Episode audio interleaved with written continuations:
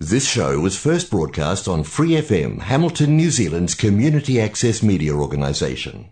For more information on our lineup of shows and the role we play in the media, visit freefm.org.nz.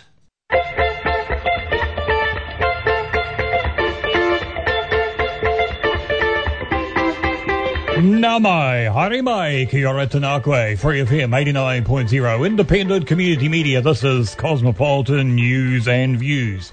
First, the breaking news. There are 4 new COVID-19 community cases across the Taurua and Lakes districts.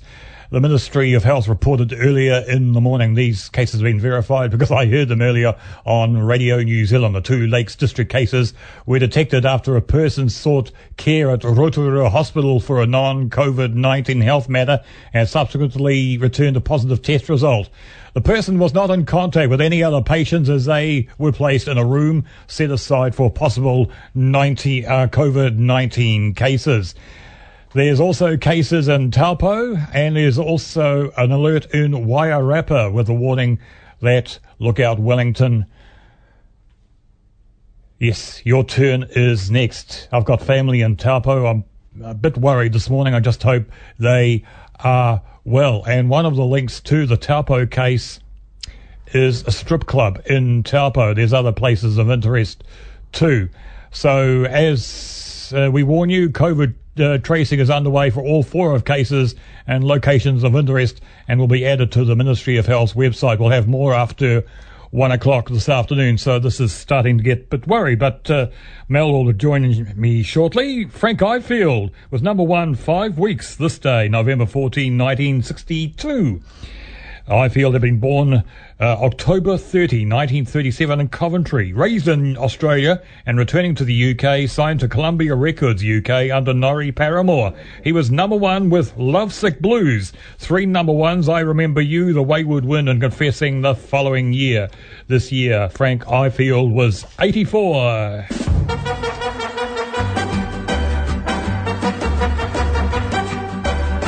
I got a feeling cold or blue. And my baby said goodbye, and I don't know what I'll do. All I do is sit and cry. Oh, oh Lord, that last long day she said goodbye. Lordy, when I thought I'm gonna cry, she do me, she do you. She's got the kind of loving, Lord, I love to hear her when she calls me sweet baby. Such a beautiful dream. I hate to think it's all over. I lost my heart, it seems. Well, I've grown so used to you somehow that I know nobody's sugar daddy now, and I'm alone. I got the lovesick blues. When I'm in love with a pretty little gal. That's what's the matter with me. When I'm in love with a pretty little gal, but she don't care about me. Well, I tried just to keep her satisfied, but she just would not stay. And now that she is leaving, this is all I can say. I got a feeling cold or blue, Lord, since my baby said goodbye. And I don't know what I'll do. All I do is sit and cry. Oh, oh Lord, that last long day she said goodbye. Lordy, when I thought I'm gonna cry, she do me, she do you, she's got the kind of loving, Lord, I love to hear her when she calls me sweet baby. Such a beautiful dream. I hate to think it's all over. I lost my heart, it seems. Well, I've grown so used to you somehow that I know nobody's sugar daddy now, and I'm alone. I got the lovesick blues. Well, I'm lonesome. I got the lovesick blues.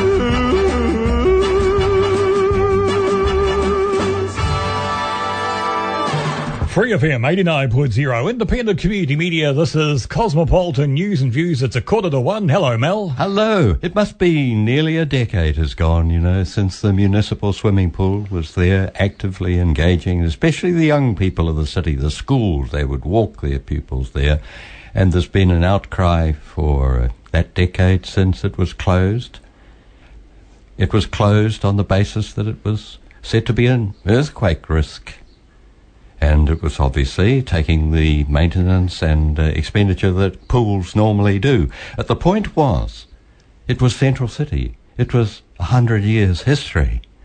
And now, all we see down there, and have for so many years, is it boarded up, security notices, trespass notices.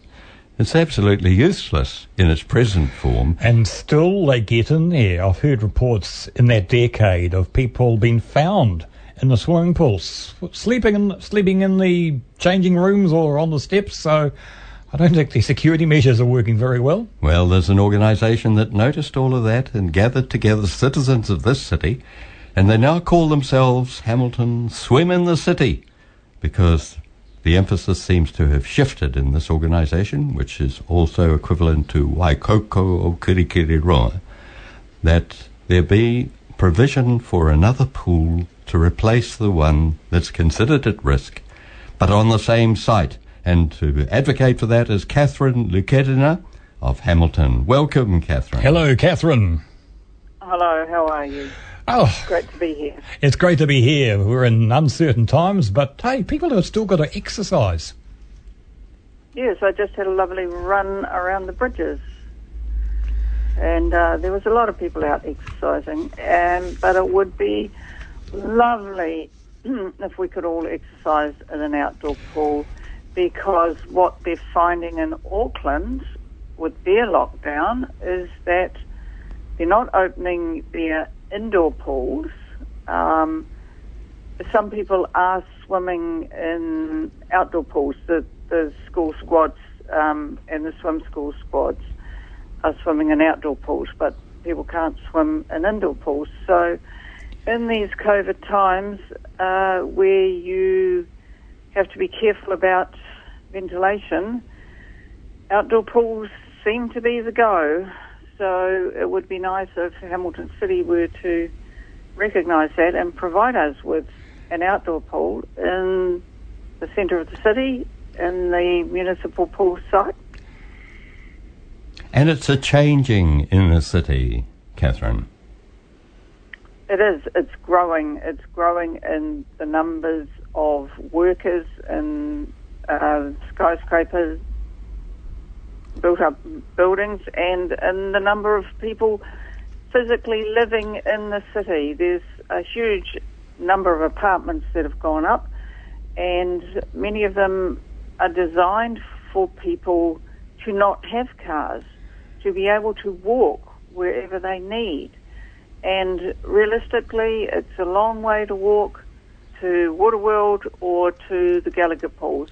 And there's no other publicly available swimming pool in walking distance for those people. Those who calculate a walking distance seem to use as one yardstick 20 minutes.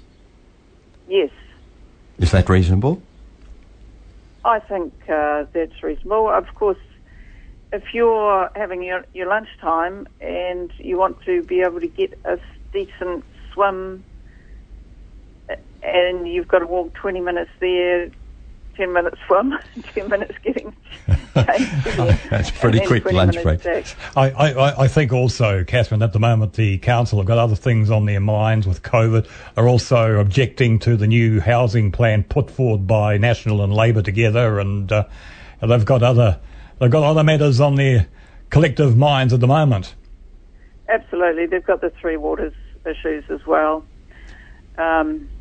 But, you know, there's always going to be issues for councils to grapple with. I accept that COVID does make life very difficult, but council is, in fact, going ahead with other plans at Waterworld and at Rototuna. Mm-hmm. So it's not as if they're just not doing anything about pools. It's good that they're coming up with a Rototuna pool, but that was always envisaged as being in addition to the municipal pools being open. Oh, they're also going to redevelop their council chamber too, I read during the week. Yes, I'd heard that there was a potential for that to fit in the extra two representatives. but I didn't realise that it was a done deal. But back to the swimming pool. Have you yes. passed the pool here in central Kirikiri Roa recently? During lockdown, I haven't been out and about much. I can't quite tell you when I was last... when I went past it last I'm glad you're doing some exercise running around the bridges. You're having to run into some of those cyclists that Martin Gallagher was complaining about this week too. Yes, well, I'm a cyclist and I cycle along the river, and I totally agree with Martin there. Personally, I think there should be a speed limit for cyclists anywhere on any shared path, and it should be perhaps 10 kilometres an hour or 15 kilometres an hour.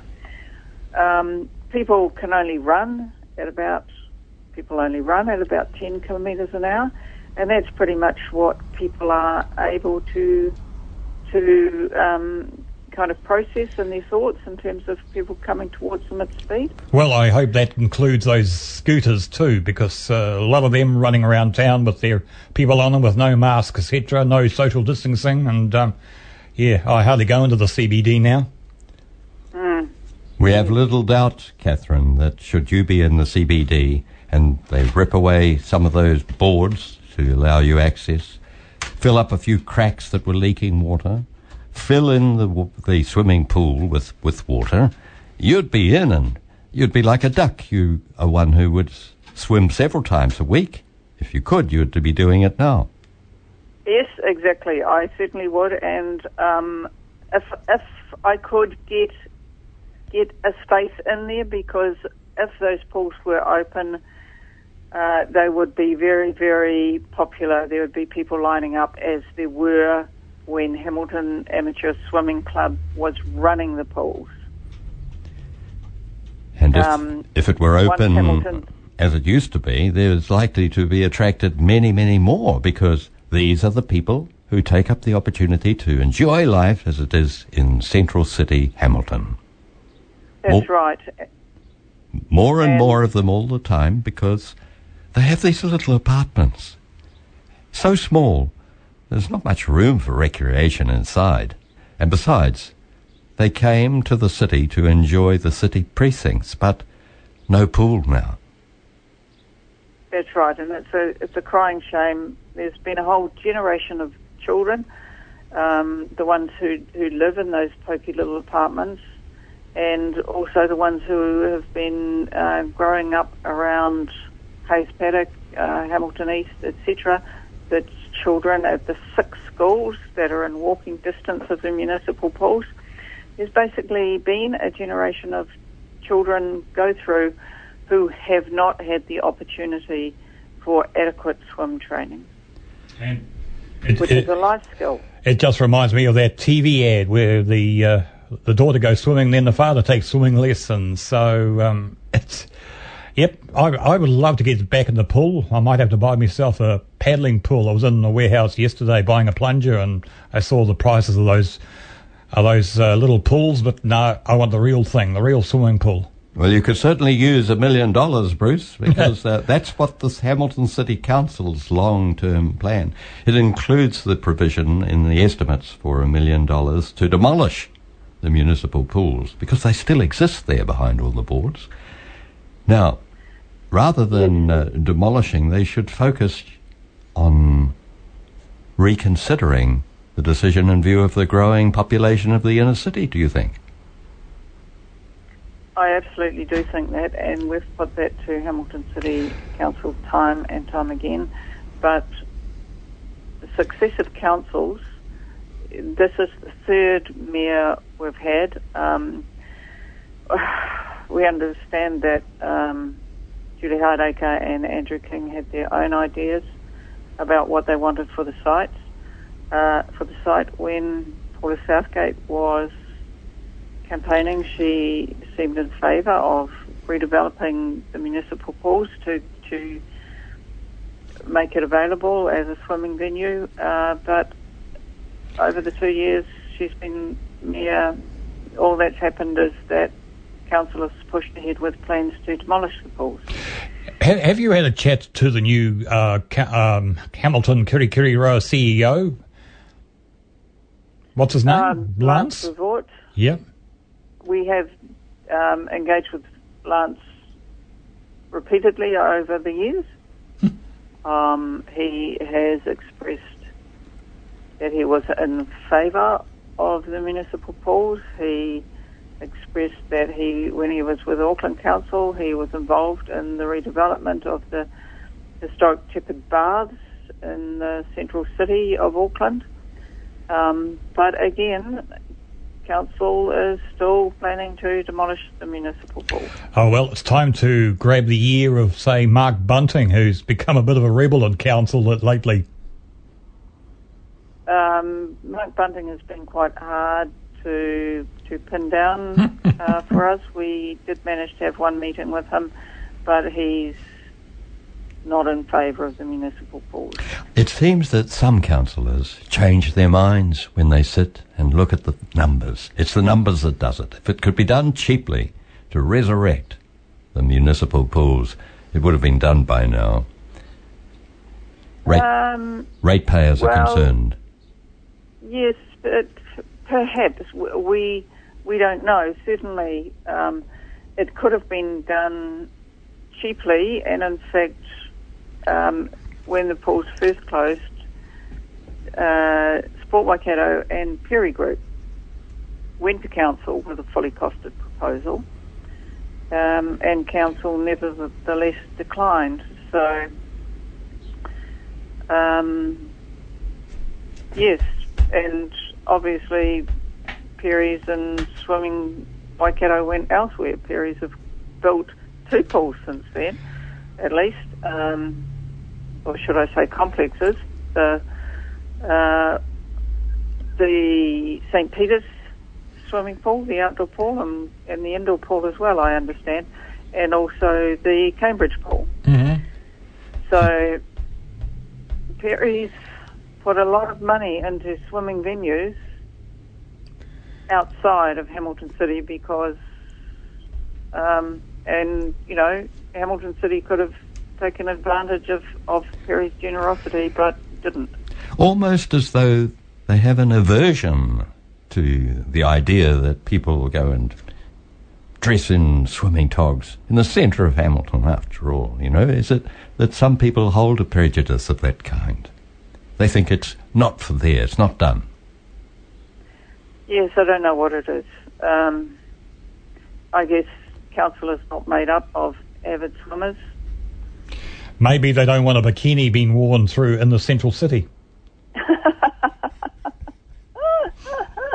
Well, some of the clothes that some of the people wear some of the time in Hood Street or whatever, a bikini might be an improvement. As they say, togs, togs, togs.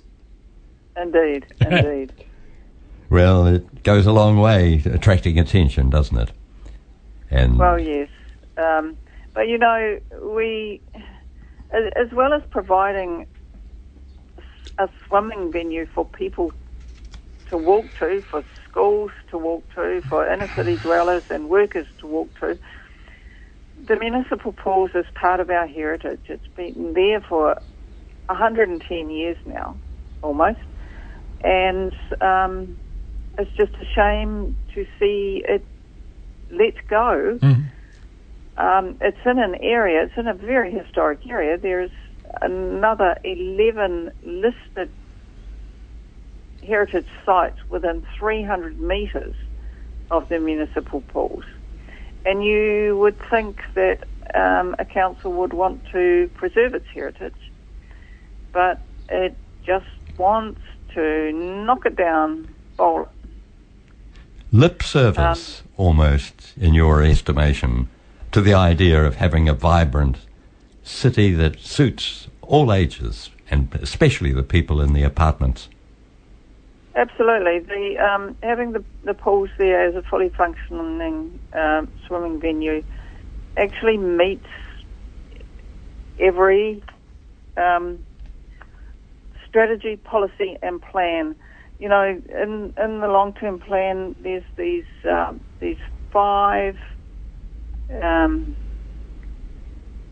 what do they call them, priorities for the city. A city that's easy to live in.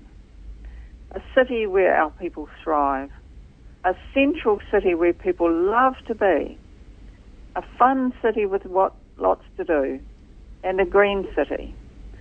So I'm not quite sure how demolishing an outdoor swimming pool in the centre of the city fits in with that. Something has gone awry. Whatever the figures were a decade ago when the pool was closed, of the people considered to be within walking distance of the pool, it would have doubled, tripled since then with all the building expansion. And there's more to come, Catherine. That's right. There's, Hamilton City is expected to grow a lot over the next 25 years or so, obviously with peacocks coming on and Rototuna and the intensification that the central government is looking for with its new ruling. And we need a lot of swimming pools. I was looking at Auckland and what they've got in terms of 20, being able to get to a pool within a 20-minute walking distance, and they've got something like 35 pools, and there's multiple overlaps in the 2-kilometre radius. So the people of Auckland are quite spoilt in terms of their swimming venues. Auckland has really pushed that, but Hamilton seems to be going backwards. Yep. We've got some young councillors like Sarah Thompson on council. She's got to start pushing this, or she'll be a one-term councillor. This is something that she needs to get into too. Yes, well, she has expressed keenness to us, and she's particularly interested in the 20-minute swimming, 20-minute city concept, and having green solutions and getting people out of cars. So yes, but you see, we need at least 6 councillors, and we don't quite have 6 councillors in favour of the pool. Well, the council won't have to worry about putting fluoride on the water now because it's going to become under the health department. So this should be a priority for them. Yes, well, clearly it isn't. You sound despairing, Catherine. Well, yes, the plans to demolish the municipal pools and just put it into grass are quite far down the track. Grass. Not the same, is it? No. Walking around and sitting around doesn't give you a life skill, that's for sure. Well, maybe they should form a partnership with the regional council, the Waipā District Council, and have a pools, kind of combine the pools and the costs and put them all together through the councils. Yeah, well, they're all different councils, so the regional council doesn't provide. It's not there to provide amenities, although it put money into the so-called regional theatre. Yeah, but that's another story. Yes, that's another story. Yes, it's unfortunate because, that area is what we call the water quarter because you've got the rowing clubs, the Waka Ama clubs, the Waikato Sports Fishing Club, and so on. But no swimmers. Yeah. Well, apart from those hardy souls who swim in the river. Well, get the pool done. You can have the bikinis and the togs, and you have a face mask that looks like the togs and the bikinis too. So, what a fashion statement for old Kirikiri Roa here in Hamilton. Well, that would be nice, wouldn't it? But I think most people, they actually get changed into their civvies before they leave the venue. So, Catherine Lukedina, you're doing a good job together with those other loyal citizens, the ones who remember learning to swim in some cases, visiting the pool in the centre of the city of Hamilton from the schools they were attending, or as adults, making good of the opportunity to be in the fresh air and swimming at the same time. The Ferrybank Water Quarter, it's a concept, there's an architectural plan, but will the city take it up and in some way include the ideas that you hope in the future plans? Well, keep us informed and we'll get back to you, Catherine, on this. Yeah, can I just say one more thing? Hamilton City Library is seeking expressions of interest from people who want to have to give their oral histories of their engagement with the pools. So if anyone who is listening who has had a long engagement with the municipal pools or particularly feels strongly about the municipal pools and wants their stories recorded, they should get in touch with the Hamilton Library. Yep. Well, they can't get in there right at this moment because they're putting a new lift in, but when the library reopens, with the new lift, go in there or do it online, etc., and do it through the Hamilton City Council libraries. And I'd love to see some of those old photos of people in those bathing caps and sunbathing on the terraces at the old pool. Mm. Things change with time, not least of all our modes for swimming. But it's basically a skill that can be a matter of life and death sometime, and the sooner we attract children to take the skills of the swimming pool, especially those who continue into competitive swimming, the better. And of course, Catherine, they should open the pool, have the pool there for the naturalists, and they don't need togs or bikinis, so they can have good exercise too and do what they do. Indeed. Hey, Catherine, it's been a pleasure catching up with you again. Have a good week. Yes, thank you very much. It's a pleasure. Yes, seriously, let's get onto the council. Hey, elections are coming up in 2022, so get onto them. Well, Mel, we've got a right royal birthday coming up. Before we find our next guest, yes, Charles Philip Arthur George was born this day, HRH, the Prince of Wales, November 14, 1948. He was born in Buckingham Palace this day in 1948, the youngest son of Princess Elizabeth and the Duke of Edinburgh. He went to Hill House School, Cheam, Gordonstoun in Scotland, Timbertops in Australia, and Trinity College in Cambridge, where he learnt to speak Welsh. Because he had to, because he was going to become the Prince of Wales. He became the Prince of Wales in 1957, but officially he saw the big party they had in Carnarvon Castle in Wales in 1969. He was in the Royal Navy. Of course, he married Lady Diana Spencer in 1981. You know where that went. Had sons William and Harry, divorced, married to the Duchess of Cornwall. Today, the Prince of Wales, the next King of England, is 73. We found a song from 1948. Sweet Violet, sweeter than the roses, covered all over from head to toe, covered all over with sweet Violet.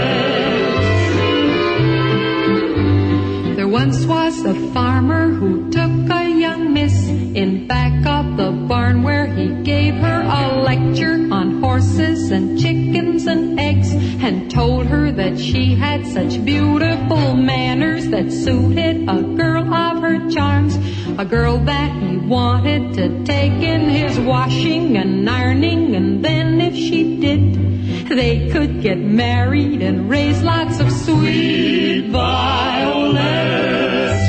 Sweeter than the roses, covered all over from head to toe, covered all over with sweet violets. The girl told the farmer that he'd better stop, and she called her father and he called a taxi and got there before very long, 'cause someone was doing his little girl right for a change, and so that's why he said, if you marry her, son, you're better off single, 'cause it's always been my belief, marriage will bring a man nothing but sweet violets, sweeter than the roses, covered all over from head to toe, covered all over with sweet violets. The farmer decided he'd wed anyway, and started in planning for his wedding suit, which he purchased for only $1. But then he found out he was just out of money, and so he got left in the lurch, a-standin' and waitin' in front of the end of the story, which just goes to show, all a girl wants from a man is his sweet violets, sweeter than the roses, covered all over from head to toe, covered all over with sweet violets, sweet violets. The late Dinah Shore and Sweet Violets. Well, yesterday, listening into our friends at Radio New Zealand, was doing some housekeeping, and guess what they found in their records when they're doing the housekeeping? Discovering the book of band songs never to be played on Radio New Zealand stations. That's the NZBC included and Radio New Zealand. Well, a lot of them that Charlotte Ryan played on Music 101 yesterday were played, they were originally banned. And there were a few notations. There was an exercise book, I think, A to Z, played a few of the songs with notations saying, never to be played, not to be purchased. Amongst the bands on NZBC, Iggy Pop, David Bowie, The Beatles, and there were a lot of others on the list, and a lot of New Zealanders on the list also. In 1951, a song by Rosemary Clooney, yes, George Clooney's aunt, was banned from 1951. Here we go.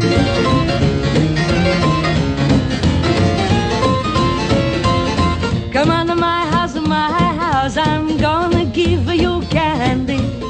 Come on to my house, I'm gonna give you apple, plum, and apricot too. Come on to my house, come on. Come on to my house, come on.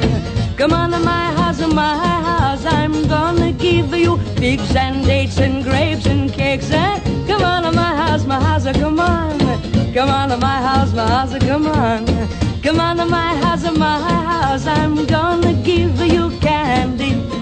Come on to my house, I'm gonna give you everything.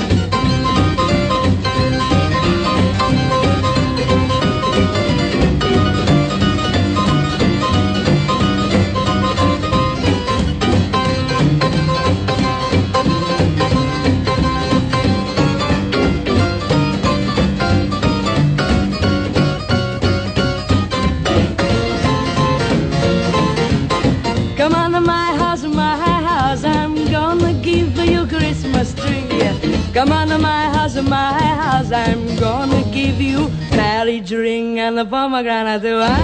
Come on to my house, come on. Come on to my house, come on. Come on to my house, I'm gonna give you peach and pear and I love your hair. Come on to my house, come on. Come on to my house, come on. Come on to my house, I'm gonna give you Easter egg. Come on to my house, I'm gonna give you everything, everything, everything. Come on to my house. Oh yeah, a bit suggestive, so that's why the ban was put on by RNZ, Radio New Zealand, and the NZBC. Come on my house, the late Rosemary Clooney.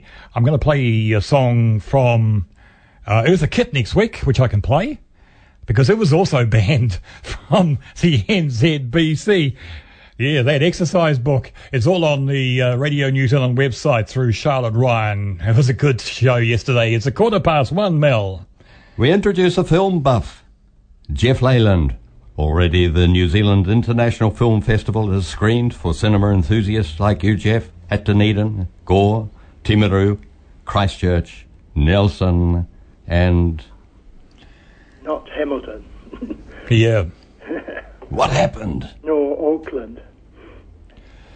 So in Auckland it would have been started and almost over by now, but for Hamilton... Yeah.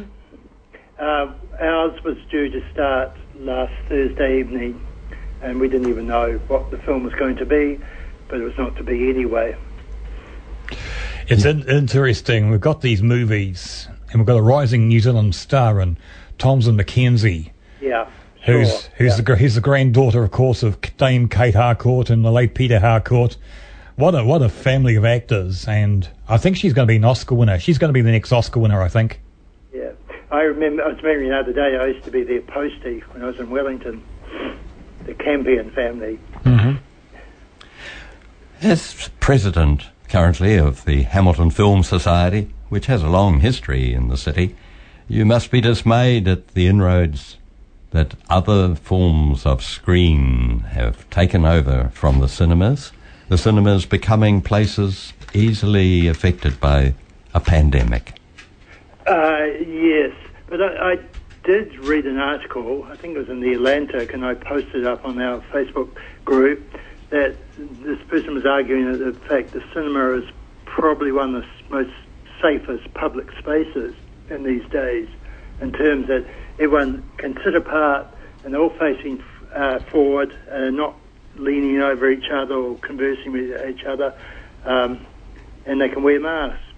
So it's a shame that we've kind of been put in with other public venues and not been allowed to screen.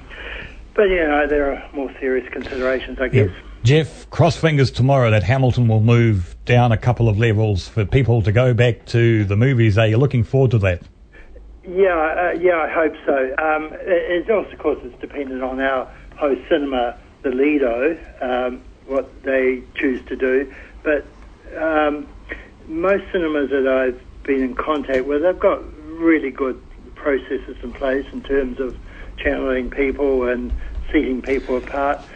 It should be possible, and I do hope it's possible, because I've missed many things during this period of lockdown, but other people have had more serious omissions in their life. Yep. But the most important thing for me is I haven't been able to get to the cinema. Yep.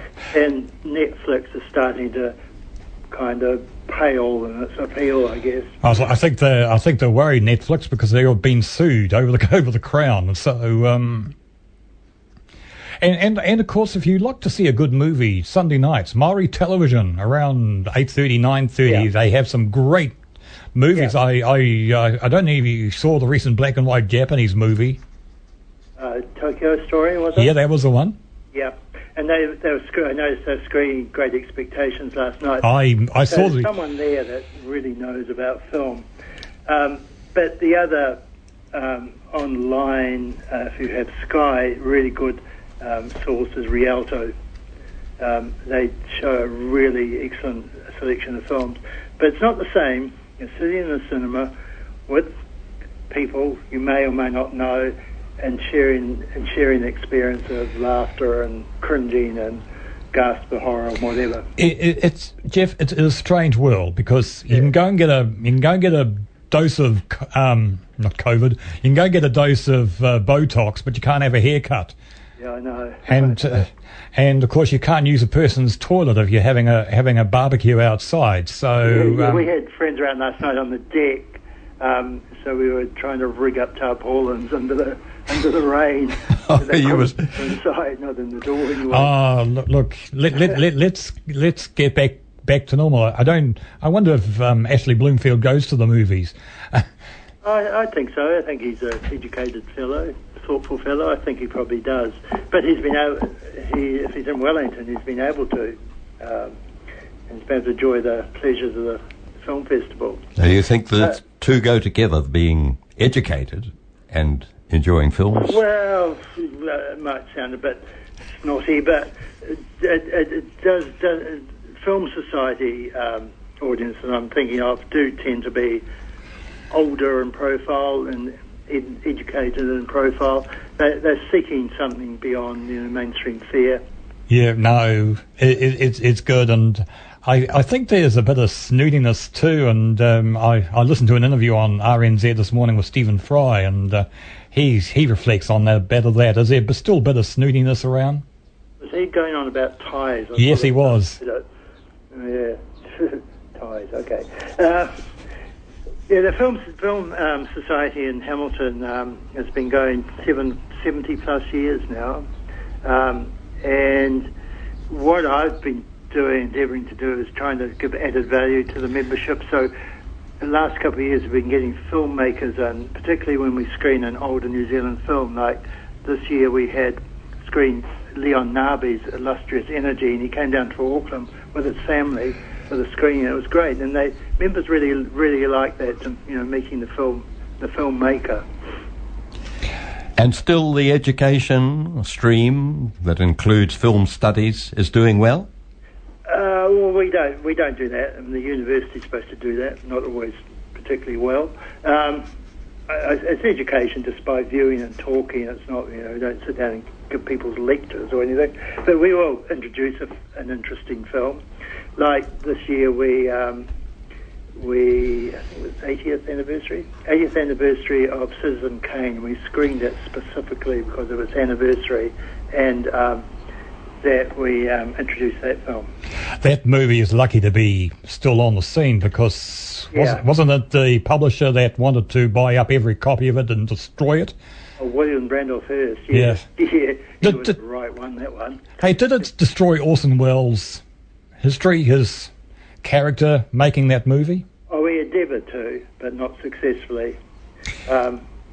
I visited his Hearst Castle in California some years ago. Mm-hmm. This monument he built, a castle on top of the hill, and it's extraordinary because it's just full of plunder of Europe. You know, there's a 15th century Spanish ceiling next to a 17th century British fireplace. He just kind of threw all this lot together. It was wee bit obsessed, one might say. Yeah, I see there's still one of the surviving actors of that golden era, and Angela Lansbury. She's still around in her mid-90s now, and she's still making movies. And I don't know, she might make occasional cameo appearance. She was certainly more on television, I think, in her later years. Yeah. Film. Yeah. Yeah. But another thing you may be interested, radio in New Zealand is 100 years old this year through the efforts of Professor Robert Jack. And November the 17th. I hope, Radio New Zealand's doing a bit about it, but I hope that someone does. Well, I'm doing my bit. We've just remembered what was on the banned record list of RNZ and the NZBC, and there's some interesting things. Listening to Music 101 yesterday afternoon, and Charlotte Ryan was playing a lot of those songs that were banned but now are off the banned list. Songs like Mac the Knife? Yes. Yeah. Well, yeah. I'm going to play a few in the next few weeks, so we're going to look back at that list of... It's similar to what happened with the BBC. Yeah. Yeah. Do you pine, Jeff? Really, I mean, the most infamous event of that kind in cinemas when they did a screening of Ulysses, a film adaptation of James Joyce's Ulysses, and they had a segregated audience, males on one side and females on the other side, with a rope down the middle. And presumably if you jumped the rope, it was at your peril. Well, I don't know what they were anticipating, kind of. What was in their minds? Or something. Oh, Jeff, are you one of those who pines for the days of the 35mm projection? Not necessarily. I like it, but then the digital now is advanced to a stage that it's difficult to tell the difference. I like the materiality of film. I like film strips. I used to, when I was teaching, I used to take it. I've got some reels of film, and I used to take it in the classroom. And when I did a short history of the evolution, short history of the technology of film, and I used to stand on top of the lecture theatre and say, "Look, this is very precious. This is film. This is how film is. When we think of film, this is what we used to think of." I said, "And you have to treat it really, really gently." and then I'd drop the reel and it'd roll the way down the lecture theatre. And the students were fascinated. They all, and I took some scissors, and they were all wanting to have a snippet of, you know, of a dozen frames or whatever, because they'd never experienced film as film. A good example of seizing the teachable moment, and they won't forget that particular session. Always seemed to work. I'm just reflecting too that I think RNZ this afternoon and their drama hour this afternoon is going to play an historic radio play featuring Ian Mune and the late Inia Te Waita. So that's around 3 o'clock this afternoon. So I'm looking forward to a play, Ian Mune, who's currently on television, talking about... I think he's in an upcoming short or episode, New Zealand feature. Yeah. So, are you confident, Jeff, that this cancellation of film festivals is a passing sort of blip on the cinematic... So. The thing is, I went out and bought a book the other day called The Gosden Years. It's a book really dedicated to Bill Gosden, who was the director of the International Film Festival for 20, 30, 40 years. Died 2 years ago. I think things have slipped a bit since his time. He was really, really big shoes to fill, and he was a guy that dedicated his life to basically film and film exhibition. And I was always a little concerned this year that, you know, things got moved. I understood the reasons for it, but then there was no plan B. I only seemed to have a plan A. I think a lot of us are looking to plan B and wondering what it is. Well, I don't think there is one. Well, I think at best it might be they're talking about having a program of films screened in Auckland, Hamilton next year, of festival films that are still available. I think. And I think quite a few of those films will also get picked up by cinemas. They already are in other parts of the country, but also here, the Tivoli in Cambridge and the Lido, once they reopen. Yeah. You know, films like Power of the Dog, Last Night in Soho. Yeah, no, I've heard all good things. Have you seen the new Jane Campion film? Yeah, The Power of the Dog. No, I haven't. I think that was probably going to open the film festival here. But I know the Tivoli, for example, in Cambridge, a cinema I really like, they have it in their upcoming releases. Yeah. Well, it's thanks to you and Andrea Haynes and Dr. Richard Swainson that we do have a film community here in Kirikiri Roa. Yeah, we used to have I used to go along sometimes. You used to have a Sunday night film program. It was a lot of fun. Don't know if you were around when did that. Johnson used to head it, and he'd get the people. And we just for an hour or two just talk film and films. I think one documentary I'm waiting for is the Peter Jackson, The Beatles. I don't know if I could sit through 6 hours of that. I always say about Peter Jackson, he's a director that leaves you wanting less. Well, he became a billionaire again this week, so he's a happy chappy. So no, it's going to spend it on. Yeah.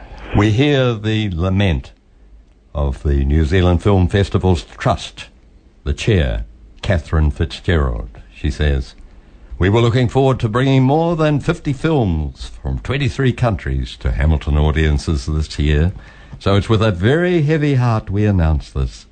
And the same, of course, happened with Auckland's edition of the festival. If things had gone according to plan, the Hamilton Festival would have been due to open last Thursday. It's a big gap in the cinematic year. Yeah. It's usually always in July, and in the committee of the Film Society gets all geared up, and we do a lot of publicity and sort of you dedicate 2 or 3 weeks of your life to going to films, eating bad food in between. But it's an event. Well, it's that event. Well, as you said, I think people can go to the movies. They can separate people in the theatres by putting tape over some of the seats. You know, the old black and yellow tape you see around and say McDonald's and all that. Yeah, the Lido is doing that at level 2. Yeah. Mm-hmm. Well, thank you so much, President of the Hamilton Film Society, Jeff Leyland. Yeah. No bother. It's a pleasure. Mel, you're still wanting to get back to the movies Monday night? Oh, I miss them. You do. Yeah, no, I'm looking forward to what Māori television are going to be showing tonight. Well, as I said, it's the birthday of His Royal Highness, the Prince of Wales and Duke of Rothesay today, because that's his Scottish title. Another song from 1948.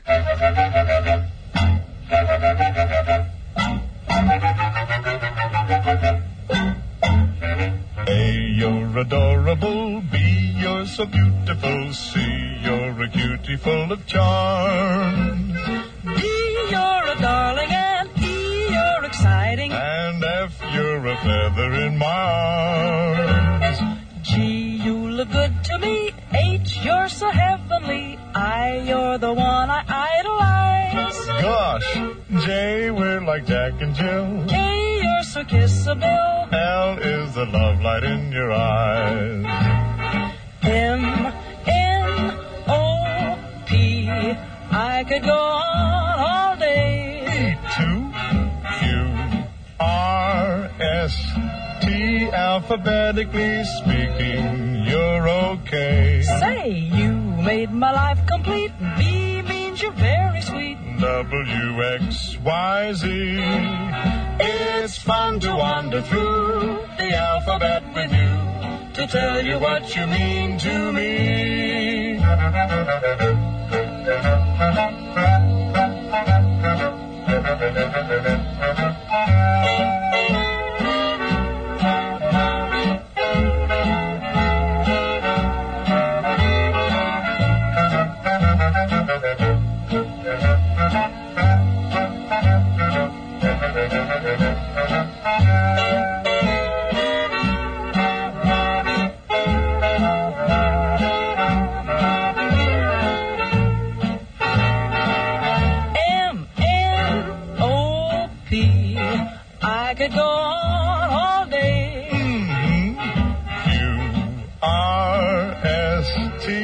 Alphabetically speaking, you're okay. You made my life complete, and B means you're very sweet. W-X-Y-Z, it's fun to wander through the alphabet with you, though it seems a silly thing to do. I-L-O-V-E-Y-O-U-I-R, in love with you. Yeah, that is Gordon McRae and Joe Stafford paying tribute to the Prince of Wales, born this day. It's 2:28. A, you're adorable. It's called the Alphabet Song. Well, Mel, who's next? James White left school at 15, given special exemption to work towards an apprenticeship. How did that come about, James? Oh, well, I went to Hamilton Boys High School, and then I sort of went to school probably to eat my lunch as such, and enjoyed metalwork and woodwork and those sorts of things, but wasn't really going too far with education, so I've always been into cars and stuff like that, and my brother's owned a panel beating business, and then later on got into spray painting, so I kind of got a special exemption there and left school, and away we went. You were in the fast lane. You were determined to not hang around school, though you enjoyed it, because you wanted to get ahead with life. Yeah. Yep. How did it work out, James? Yeah, no, it worked out good. I've been doing it for 25 years now, so sort of stuck at the job and kept going and really passionate about it. And from where I'm standing, sort of went a long way with my trade, and yeah, kept going. But not always in the Waikato. You went abroad. No, yeah, I was overseas as an Aussie for about 10 years and got into a lot of custom stuff over there, run a custom shop on the Gold Coast doing custom Harley Davidsons and lowriders and like street machine cars and stuff like that. You must love everything that is to do with machines, motors, cars. Yeah, I do, yep. And these days you are a small business based in Frankton, from which you do your special work, your skills in auto refinishing. Yep, that's right. Tell us about the trade and the apprenticeship, if there is one, that's offered to younger people wanting to break into the same as you. Yeah, I believe they're giving good incentives now, because it's I think it's a bit of a dying trade. I think I feel like a lot of people are getting into building, as there's been a big boom in the building, and there's probably a little bit better money in some areas depending on what town you live in and stuff like that in my trade. But I think the government's given a bit of incentive, and I've been hearing it on the radio a bit more. So Waikato are doing one at the moment that are teaching people, and yeah, there's definitely apprenticeships out there. Yeah, it's kind of, I think it's sort of something you've got to have in you a bit, but anybody can be taught something if they're willing to. There's a big decision to step into taking the responsibility of being your own boss, so to speak. What did you call your business? Yeah, it is, yeah. So my business is High Street Auto Finishes, which is on High Street in Frankton. I kind of thought, even if I moved the name High, sort of means above the rest and number one in my head, so I sort of stuck with that name. And yeah, it's been going really good. I've been trading now for about 8 months and had a big setup. Like, we brought a spray booth and we pulled that down and put it up from a place out in Narawha here that we brought. It was off old Wink out there in Narawha here, Panel and Paint. Were you were you afraid, James, that when the pandemic began, that it would knock your business? Yeah, well, hey, I've like I said, I've been doing about 25 years, and I've always thought to myself I wanted to work for myself, and I've been building up towards it, and I've always been buying tools and stuff like that, and probably spending more money on bloody tools than taking my missus out for dinners and such things. But I was a bit worried about it, but I kind of brought my time when the COVID first hit, and I kind of waited till I was going to go into business, and then I just done it. But yeah, it is worrying times with this COVID, but I've been a bit lucky. I do quite specialised work, and I think I do a pretty good job and use good products. So I've been getting busier and busier, but I know that's not the case for a lot of other businesses. Do you have government support? No, I haven't had any, but I believe I can get some. Well, the revolution in cars trending towards electric propulsion, is that affecting your trade at all? Funny you say that. No, I've got a really good customer that I deal with, Hamilton EV, which he sells a lot of electric cars and that, so it almost feels like the Jetsons a bit.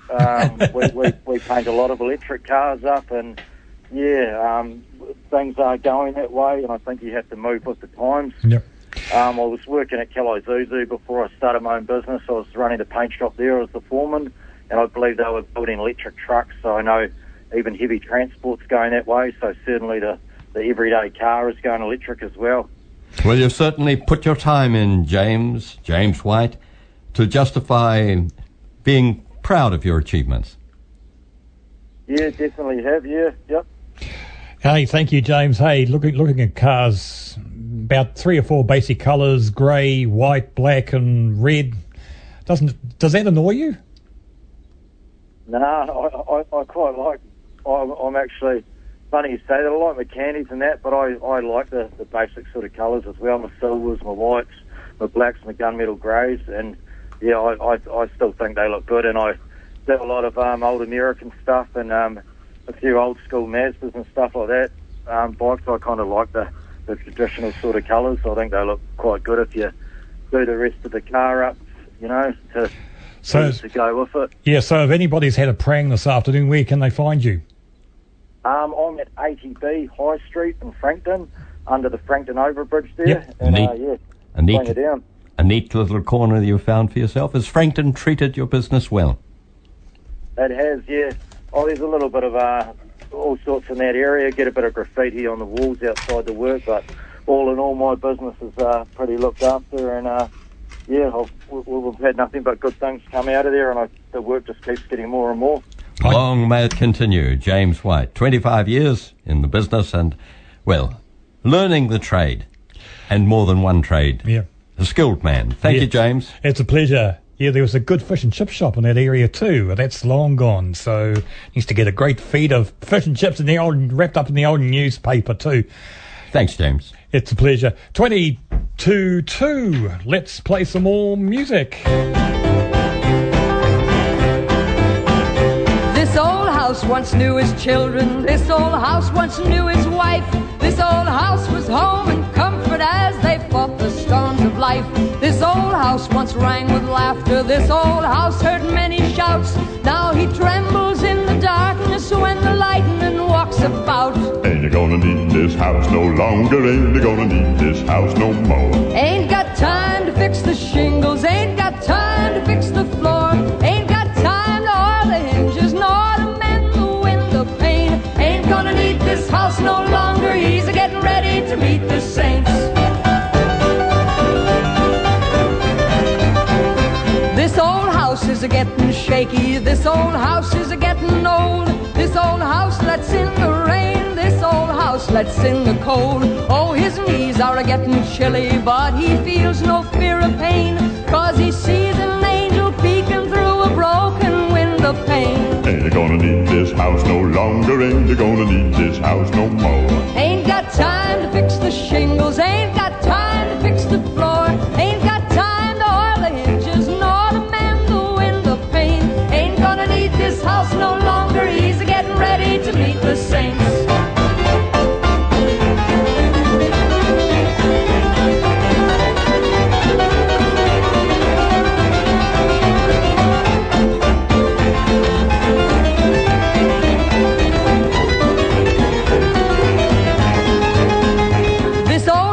Afraid of thunder, this old house is afraid of storms. This old house just groans and trembles when the night wind flings its arms. This old house is a-getting feeble, this old house is a-needin' paint. Just like him, it's tuckered out, but he's a-getting ready to meet the saints. Ain't you gonna need this house no longer, ain't you gonna need this house no more. Ain't got time to fix the shingles, ain't got time to fix the floor. Ain't got time to order hinges, nor to mend the window pane. Ain't gonna need this house no longer, he's a-getting ready to meet the saints. Ready to meet the saints. The late Rosemary Clooney. I think that song was safe for RNZ, NZBC, This Old House. Hey, just a few minutes earlier, I was watching a tui in and about the bushes outside our window. I could see a couple of minor birds are there at the moment. So great stuff on a windy Kirikiri Roa day, Mel. Yes, we're approaching the anniversary of a significant event here in the Pacific. It was the attack on Pearl Harbor. Mm-hmm. It's been examined in detail. How did it happen? Why did it happen? Because the attack was such a success for Imperial Japan. We're looking at a slice of history, the warning that went to waste. For all the pomp and importance directed to training a modern military machine to respond to a foreign threat, it must have failed the United States in the weeks before Japan unleashed its attack on Pearl Harbor in Hawaii, where Americans based the Pacific Fleet. Considering this warning from the Chief of Naval Operations to the Commanding General in Hawaii, abridged, Japanese future action unpredictable, but hostile action possible. If hostilities can't be avoided, the United States desires that Japan commit the first overt act. This policy should not be construed as restricting you to a course of action that might jeopardize your defense. Prior to hostile Japanese action, you are directed to undertake such reconnaissance and other measures as you deem necessary. But these measures should be carried out not so as to alarm the civilian population or disclose intent. Top secret it was, that message. It went out only for the eyes of the most senior officers nearly 80 years ago. 10 days later, after that message, Imperial Japan launched its devastating surprise attack. If only, that it won't change history now. It won't. And of course it was Armistice Day too, again this week too, Mel. There is 207 new community cases and one death reported in the latest stats for today. 207 new community cases of COVID-19 in the community and one reported death of a woman in her 90s at North Shore Hospital. She was admitted from Edmonton Meadows Care Home, where she'd been in hospital for there. 192 of the new cases are reported in Auckland, and there's 2 new cases from Rotorua, 2 more cases in Taru District. I haven't got where Hamilton stands on that, but you can read it later in the afternoon. Shortly, Trevor will be making his comment this afternoon, 1:45. I don't know whether this song was banned on NZBC or RNZ.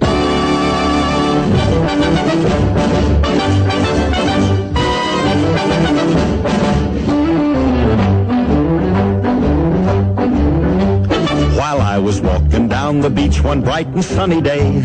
I saw a great big wooden box a-floating in the bay. I pulled it in and opened it up, and much to my surprise, ooh, I discovered a right before my eyes. Ooh, I discovered a right before my eyes. I picked it up and ran to town as happy as a king. I took it to a guy I knew who'd buy most anything. But this is what he hollered at me as I walked in his shop. Ooh, get out of here with that before I call a cop. Ooh, get out of here with that before I call a cop. I turned around and got right out a-running for my life. And then I took it home with me to give it to my wife. But this is what she hollered at me as I walked in the door. Oh, get out of here with that, and don't come back no more. Oh, get out of here with that, and don't come back no more.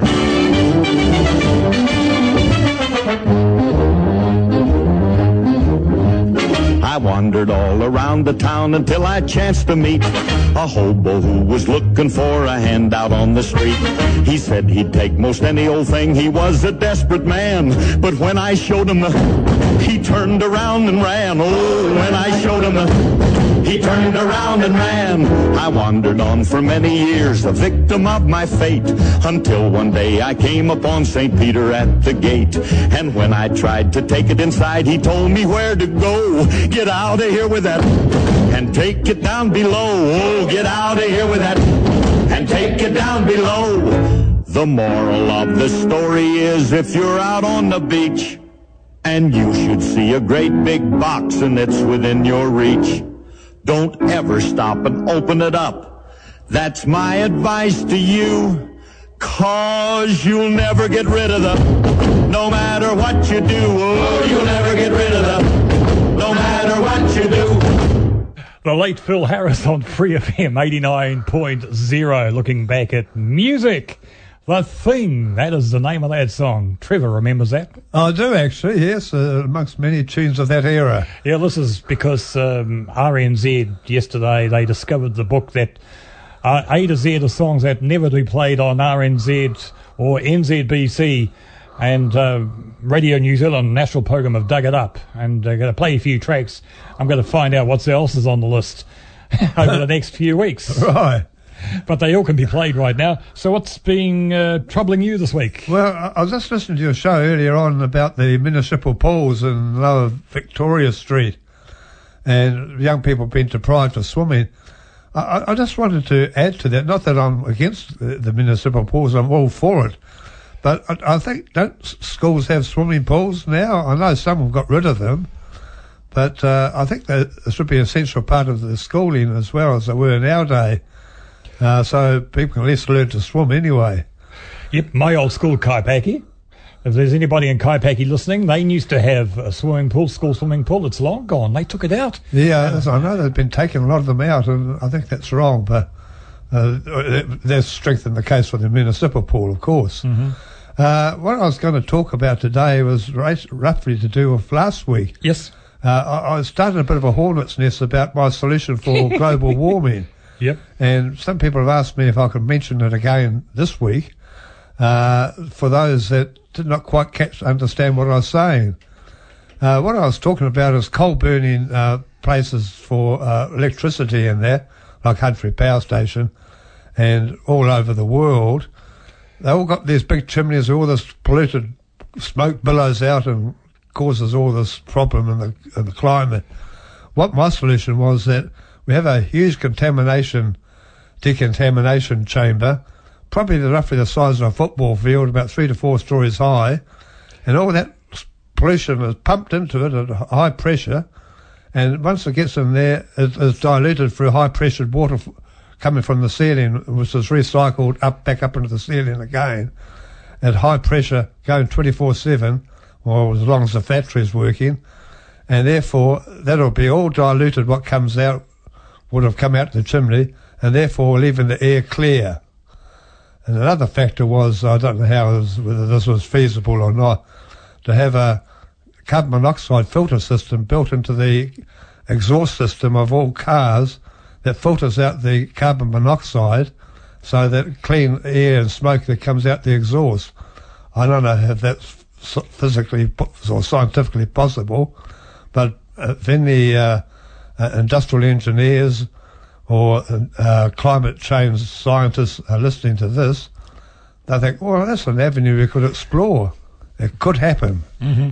But, of course, you get these climate change people like Greta Thunberg, who was, I don't know how she travels the world. Who pays her to travel the world? She was in Glasgow protesting with more blah, blah, blah. James Shaw was there, but he's a government minister. And they worked into the night to have a new agreement at COP26 in Glasgow. So yeah, what she's saying, they say the right things, but as somebody said, this should be done, this, and this is how we're going to do it. This is the big question. And I haven't heard that said as yet. Yeah, it's quite an interesting thing. And I also have to mention all these deniers of COVID-19. Oh, tell me about it. What a bunch of losers. They were holding up everything in town yesterday. In town here, were they? Yes, I was going from Pack and Save to Countdown. Took me 25 minutes because of the roads blocked by them. Did you hear what Phil Goff, the Mayor of Auckland, said? I think it's about time the police started to take some action on these people. I'm shocked. So you saw it yesterday. I was the tooting horns left, right and centre, and I don't know what's going on. I found out for Countdown. Somebody in Countdown told me. Well, they should all be arrested. Well, yes, of course, a terrible instruction. Take their cars off them. The police have been so slow. They arrested Brian Tamaki, but he breached twice. And there's one of those protesters that got COVID-19. So yeah, well, this is the thing. It's sad. I know. I've had it, and I'm still alive. What have you had? The jab. I'm double vaxxed. Yeah. And, yeah, no, I had no hesitation whatsoever to get the jab. My brother's got it, and my sister and probably brother-in-law have got it. I've got family in Taupo. I'm worried about them right at this moment. And because they've got 4 cases of COVID in Taupo, and in the Taurua area of Rotorua's got it. So, yep, it is spreading. But what we don't need is these... I have to say this word, I'll possibly be given the boot here, dickheads, who are travelling around New Zealand, rent a crowd, who are causing angst around the country. And I think it's about time the Mayor of Hamilton spoke out, like other mayors, like Phil Goff. Yeah, I remember he was mentioned at one time, Phil Goff, that some of the protesters saying it's a hoax. How ridiculous is that? Well, listen, it is not a hoax. We've got a pandemic in this country. It is killing people. You just heard me say there was a 90-year-old who died in that rest home in Auckland. That's on the latest stats. I can't find the current state of how many cases we have got today. They've got cases all over the place. So we'll leave the health department to sort out the notes for today. And there was about 207 yesterday. So.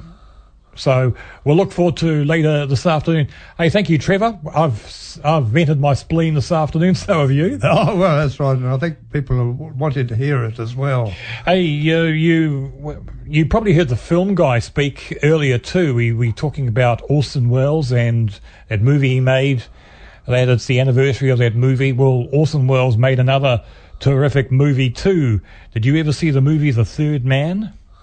I don't think I have. It's a very old movie. I think it was back in the late 40s. Wasn't it? Do you remember the tune that went with it? Oh, I remember the tune, yeah. The old zither.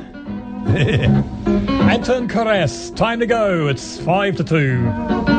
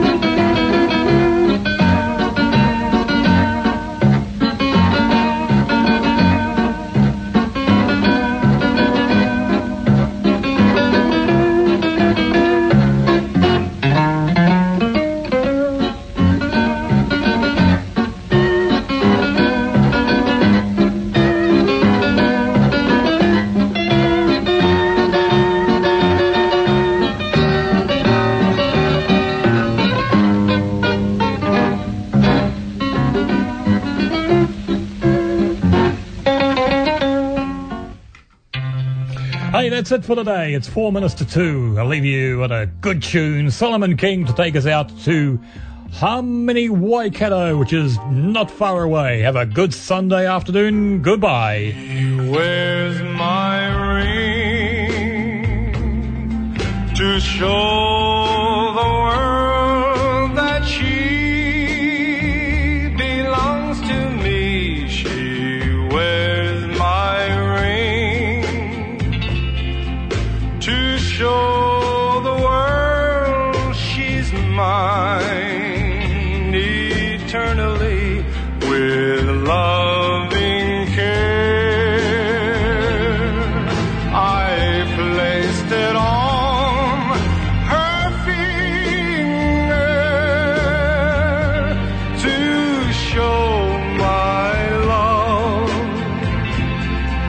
for all the world to see.